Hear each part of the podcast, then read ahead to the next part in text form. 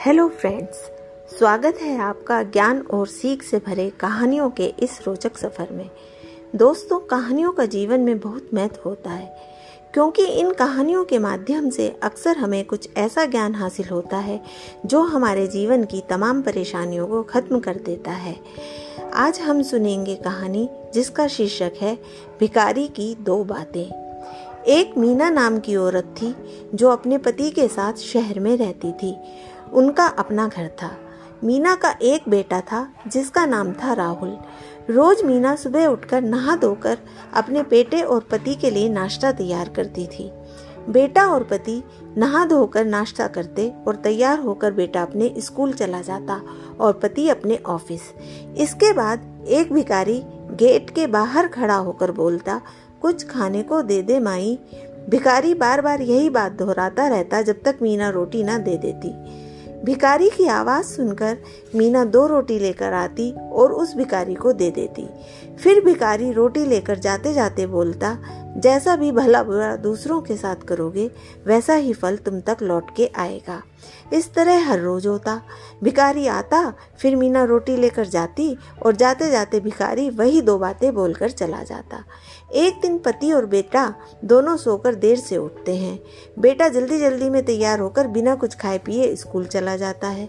इधर पति भी जल्दी जल्दी में ऑफ़िस के लिए तैयार होने लगता है। पति को जब उसकी जुराबें नहीं मिलती तो वह ज़ोर से मीना को चिल्लाता है, कहाँ रख दी मेरी जुराब? मिल ही नहीं रही है। इधर मीना किचन से भागते हुए आती है और जुराब अलमारी में खोजती है। जुराब नहीं मिलती तो वह गुस्से से चिल्लाने लगती है, याद तो तुम्हें रहता नहीं रहे। तुम खुद ही न जाने कहाँ कहाँ रख देते हो।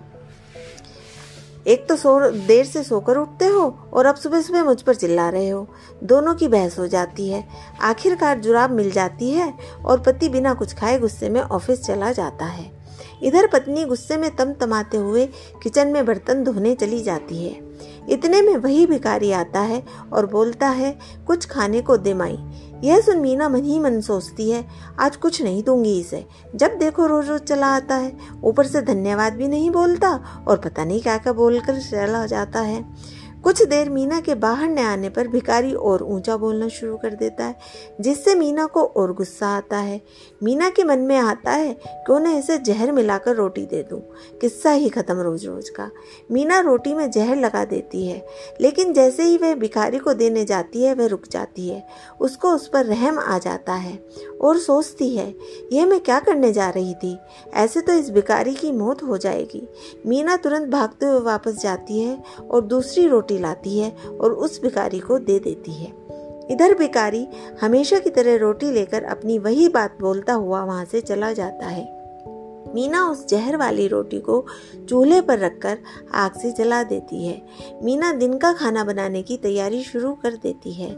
वह खाना बना लेती है। करीब दो बज जाते हैं और उसका बेटा राहुल अभी तक घर नहीं पहुँचा। मीना यह सोचकर परेशान हो जाती है कि एक तो भूखे पेट स्कूल चला गया था और ऊपर से अभी तक घर नहीं पहुँचा। यह सोच उसका दिल बहुत घबरा रहा था। इतने में कोई दरवाजे पर दस्तक देता है। मीना जैसे ही दरवाज़ा खोलती है दंग रह जाती है। वह देखती है कि उसका बेटा राहुल बुरी हालत में है। उसके कपड़े गंदे हैं और वह बहुत कमज़ोर दिख रहा है। मीना राहुल को सोफे पर बैठाती है और पानी पिलाती है। फिर उससे पूछती है कि बेटा यह सब कैसे हुआ? तब बेटा बोलता है, माँ, मैं बहुत भूखा था। जैसे ही स्कूल से घर आते हुए रास्ते में मुझे चक्कर आ गया था। माँ, आज तो मैं मर ही जाता। अगर उस भिखारी ने मुझे वह रोटी खाने को न दी होती। जब मैं वहाँ रास्ते में गिरा तो वहाँ कोई भी नहीं था। कुछ देर बाद वहाँ पर वह भिखारी आया। उसने मुझे उठाया और बोला, ये रोटी खा लो। इस समय मुझसे ज़्यादा ज़रूरत तुम्हें है। उसने अपनी रोटी मुझे खिलाई और पानी पिलाया। तब जाकर कुछ जान में जान आई। बेटे की ये बातें सुनकर मीना घबरा गई।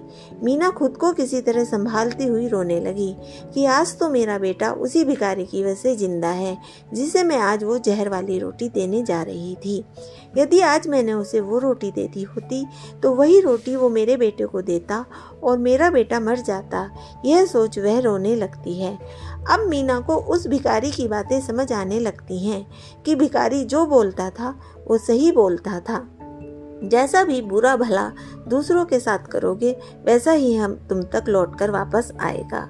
तो देखा दोस्तों, इंसान जो भी करता है, जैसा भी करता है, उसे एक ना एक दिन उसका फल मिलता ही मिलता है। सोचो, अगर उसने आज भिखारी को वो जहर वाली रोटी दी होती तो आज उसका बेटा ज़िंदा न होता। या फिर अगर भिखारी खुद वो जहर वाली रोटी खा लेता तो ना तो भिखारी बचता और ना ही भूख से तड़प रहा उसका बेटा राहुल। तो देखा, भगवान का न्याय जैसा करोगे, वैसा भरोगे।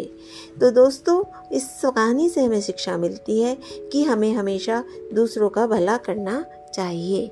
अगर आपको मेरी यह कहानी अच्छी लगी है तो सुनते रहिए मेरा पॉडकास्ट धन्यवाद।